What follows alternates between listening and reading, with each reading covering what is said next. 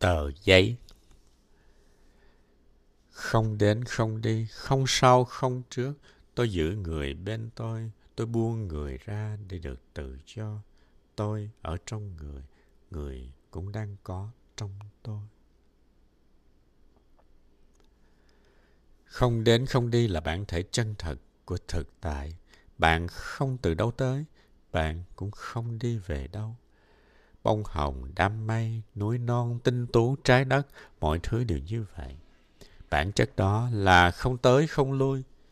Chết không có nghĩa là từ có mà trở thành không. Sinh ra không có nghĩa là từ không trở thành một con người nào đó. Chỉ có sự biểu hiện khi mà nhân duyên đầy đủ và sự biểu hiện ngừng lại khi không còn đầy đủ các điều kiện. Tờ giấy ghi những dòng này có một lịch sử Trang giấy bạn đang cầm trong tay đây được hình thành từ ở trong một thời điểm nào đó. Nhưng đó không phải là lúc nó ra đời. Nó đã có mặt trong tia sáng mặt trời, trong thân cây, trong đám mây và trong mặt đất. Khi nó được sản xuất ra trong nhà máy, chỉ là lúc nó biểu hiện ra mà thôi. Vậy chúng ta có thể hỏi, tờ giấy ơi, mi có đó trước khi mi được sinh ra không? Tờ giấy sẽ trả lời. Có chứ. Trong hình hài của cái cây, ánh nắng, trong đám mây, trong mưa, trong các khoáng chất và trong đất. Giây phút trở thành tờ giấy chỉ là thời điểm tiếp tục hiện hữu. Tôi không phải từ không mà tới được. Tôi từ vũ trụ mà tới. Tôi đã là cái cây, là đám mây, là ánh nắng, là đất, là đá, vân vân. Nhìn sâu vào tờ giấy bạn có thể nhìn thấy cây cối, đám mây và mặt trời. Bạn không cần trở lui quá khứ. Đó là lợi điểm của thiền quán. Bạn không cần phải đi du lịch. Chỉ cần ngồi đó và nhìn sâu, bạn có thể nhìn thấy và nhận ra mọi sự. Tờ giấy chứa đựng mọi tin tức về vũ trụ, kể cả những gì liên quan tới cây cối, đám mây và ánh nắng mặt đất. Nếu bạn đem một trong mấy thứ đó trả về chỗ của nó thì tờ giấy sẽ không còn đó nữa. Nếu bạn trả ánh nắng cho mặt trời thì sẽ không còn rừng, không còn tờ giấy. Vì thế ánh nắng mặt trời là tờ giấy. Khi bạn sờ vào tờ giấy là bạn chạm tới ánh nắng, đám mây, mưa, đất. Bạn chạm tới tất cả vũ trụ. Một sự biểu hiện chứa đựng tất cả mọi thứ. Khi bạn đưa ngón tay trên mặt giấy, bạn có thể cảm nhận đám mây trong đó. Không có mưa do mây mà có, thì sẽ không có tờ giấy. Khi ngón tay tiếp xúc với tờ giấy, chúng ta cũng đang tiếp xúc với cây trong rừng. Ngón tay ta có thể tiếp xúc với mặt trời và tất cả các khoáng chất trong đất trên tờ giấy. Khi chúng ta tiếp xúc với tờ giấy bằng chánh niệm, chúng ta tiếp xúc được với tất cả các hiện hữu khác. Khi chúng ta thực tập nhìn sâu vào tờ giấy, chúng ta có thể nhìn thấy rừng cây. Không có rừng thì không có cây, và không có cây thì không làm được giấy. Vậy tờ giấy này không phải tới từ số không, nó tới từ thứ gì đó, như cây cối chẳng hạn. Nhưng cây cối không đủ để tạo ra tờ giấy. Mặt trời nuôi dưỡng cây, nước tưới tẩm cho cây, đất đá và khoáng chất cùng vô số các hiện tượng khác giúp cho cây biểu hiện và còn cần người tiểu phu đốn cây, người chủ quán bán bánh mì cho tiểu phu ăn trưa, những người thành lập công ty trả lương cho người đốn cây nữa. Những thứ đó không hiện hữu bên ngoài mà là trong một tờ giấy. Bạn có thể nghĩ làm sao tôi có thể đồng hóa tờ giấy với rừng cây được? Rừng ở ngoài tờ giấy chứ. Nếu bạn lấy yếu tố rừng hay đám mây ra khỏi tờ giấy thì giấy sẽ biến mất. Nếu không có đám mây, không có mưa, làm sao cây sống được? Làm sao ta làm được bột giấy để từ đó sản xuất ra giấy? Tờ giấy không có ngày sinh và bạn cũng không có sinh nhật. Bạn đã có đó trước khi bạn ra đời. Lần sau khi ăn mừng sinh nhật, bạn có thể đổi bài hát thành mừng ngày tiếp nối. Nếu ngày sinh thực sự là một ngày tiếp nối, thì ngày chết cũng vậy. Nếu bạn thực tập giỏi thì lúc lìa đời bạn cũng hát mừng ngày tiếp nối. Hãy ráng làm thành hư không. Bạn có thể ráng sức để làm cho tờ giấy trở thành không. có thể được chăng? Hãy bật que diêm và đốt nó coi nó sẽ trở thành không hay trở thành một thứ gì khác. Đây không phải chỉ là chuyện lý thuyết mà là chuyện chúng ta có thể chứng minh được. Thở vào, thở ra và bật quẹt lên. Hãy chứng kiến sự chuyển hóa của tờ giấy. Khi bạn chăm qua diêm, hãy nhớ rằng ngọn lửa không cần sinh ra. Khi điều kiện đầy đủ, nó chỉ biểu hiện ra cho chúng ta nhìn thấy nó mà thôi. Khi đốt tờ giấy, hãy nhìn khói. Sức nóng của lửa cũng đủ làm cho ngón tay ta bị phỏng. Tờ giấy bây giờ ở đâu? Khi bạn đốt một tờ giấy, nó không còn hình thái một tờ giấy nữa. Nếu nhìn nó với sự tỉnh thức, bạn sẽ thấy là tờ giấy tiếp tục ở những hình thái khác. Một hình thức là khói. Khói từ tờ giấy sẽ bốc lên cao, nhập vào với đám mây có sẵn trên đó. Tờ giấy nay trở thành mây và ta có thể vẫy tay tạm biệt nó. Tạm biệt giấy, sẽ gặp lại gần đây. Ngày mai hoặc tháng sau sẽ có mưa và hạt mưa có thể sẽ rớt xuống đầu bạn. Giọt nước đó là tờ giấy của bạn. Hình thức khác mà tờ giấy hiện ra là tro. Bạn có thể đổ tro xuống đất. Khi trở lại đất, đất là một tiếp nối của tờ giấy. Có thể năm sau bạn sẽ nhìn thấy sự tiếp nối của tờ giấy nơi một đóa hoa nhỏ xíu hay một cọng cỏ. Đó là kiếp sau của tờ giấy. Trong khi cháy, tờ giấy cũng biến thành nhiệt lượng. Cái nóng đó ngấm vào cơ thể bạn. Dù cho bạn không ở gần ngọn lửa lắm, bây giờ bạn mang tờ giấy trong người bạn. Sức nóng cũng thấm sâu vào vũ trụ. Nếu bạn là khoa học gia có dụng cụ rất tinh vi, bạn có thể đo được sức nóng đó.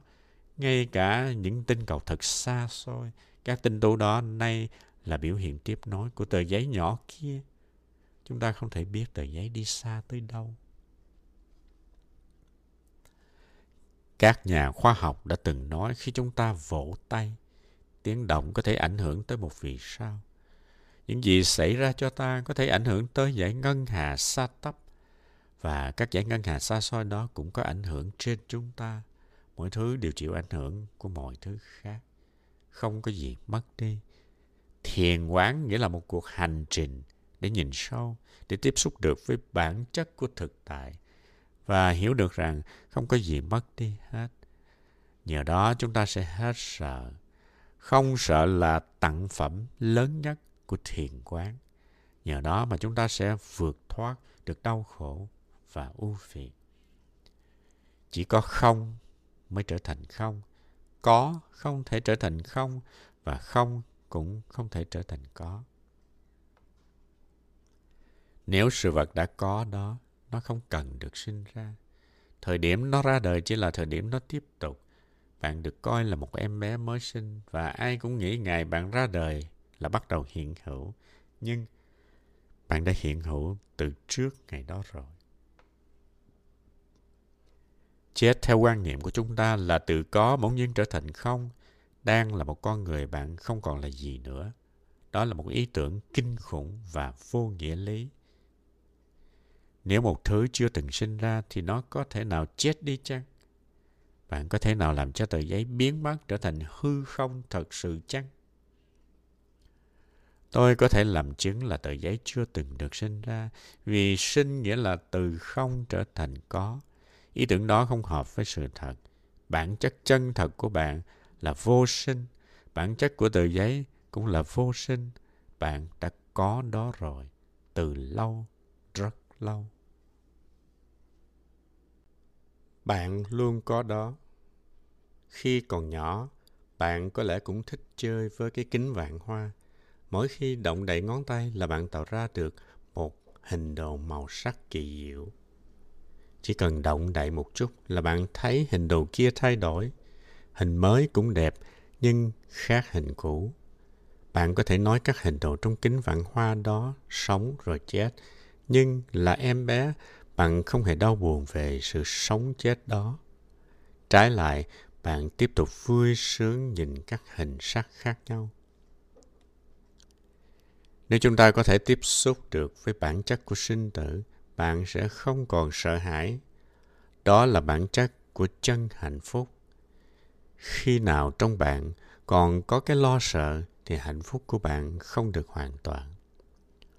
Bồ Tát Quan Âm đã hiến tặng cho chúng ta tâm kinh. Trong kinh đó chúng ta học được rằng thực tại là chân như, không bị ảnh hưởng bởi sống chết, tới lui, có không hay thêm bớt, nhơ sạch. Chúng ta đầy những khái niệm như thế. Vì vướng vào các khái niệm như thế nên chúng ta đau khổ. Ta sẽ được giải thoát thật sự khi không vướng mắc vào các khái niệm đó. Khi bạn tới một trung tâm thiền tập, bạn hy vọng trút bỏ được một số những khổ đau. Bạn hy vọng được nhẹ nhàng hơn. Nhưng sự giải thoát lớn nhất mà bạn có thể đạt tới là tiếp xúc được với bản chất chân thật của bạn, với tính vô sinh bất diệt. Đó là bài học sâu sắc nhất mà Bụt tặng cho chúng ta. Không sáng tạo. Hãy nhìn đó hoa hướng dương trong vườn. Bông hoa đó nhờ vào bao nhiêu yếu tố để có thể biểu hiện ra được.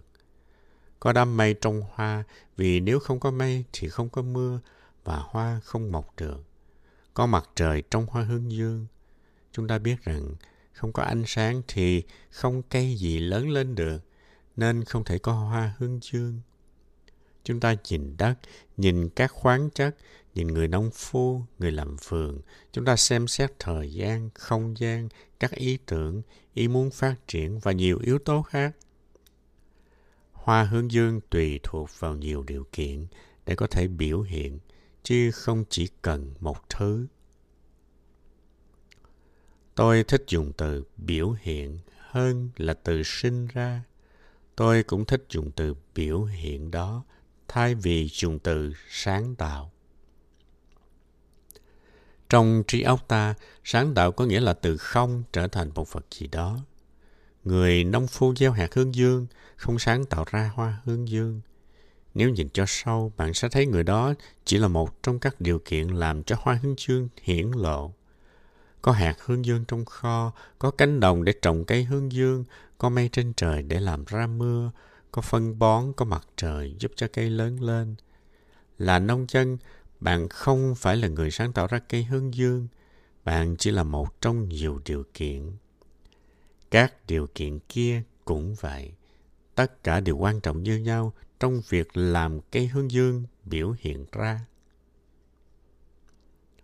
Khi bạn tới làng Mai vào tháng 7, bạn sẽ thấy hoa hướng dương trên khắp các ngọn đồi bao quanh làng.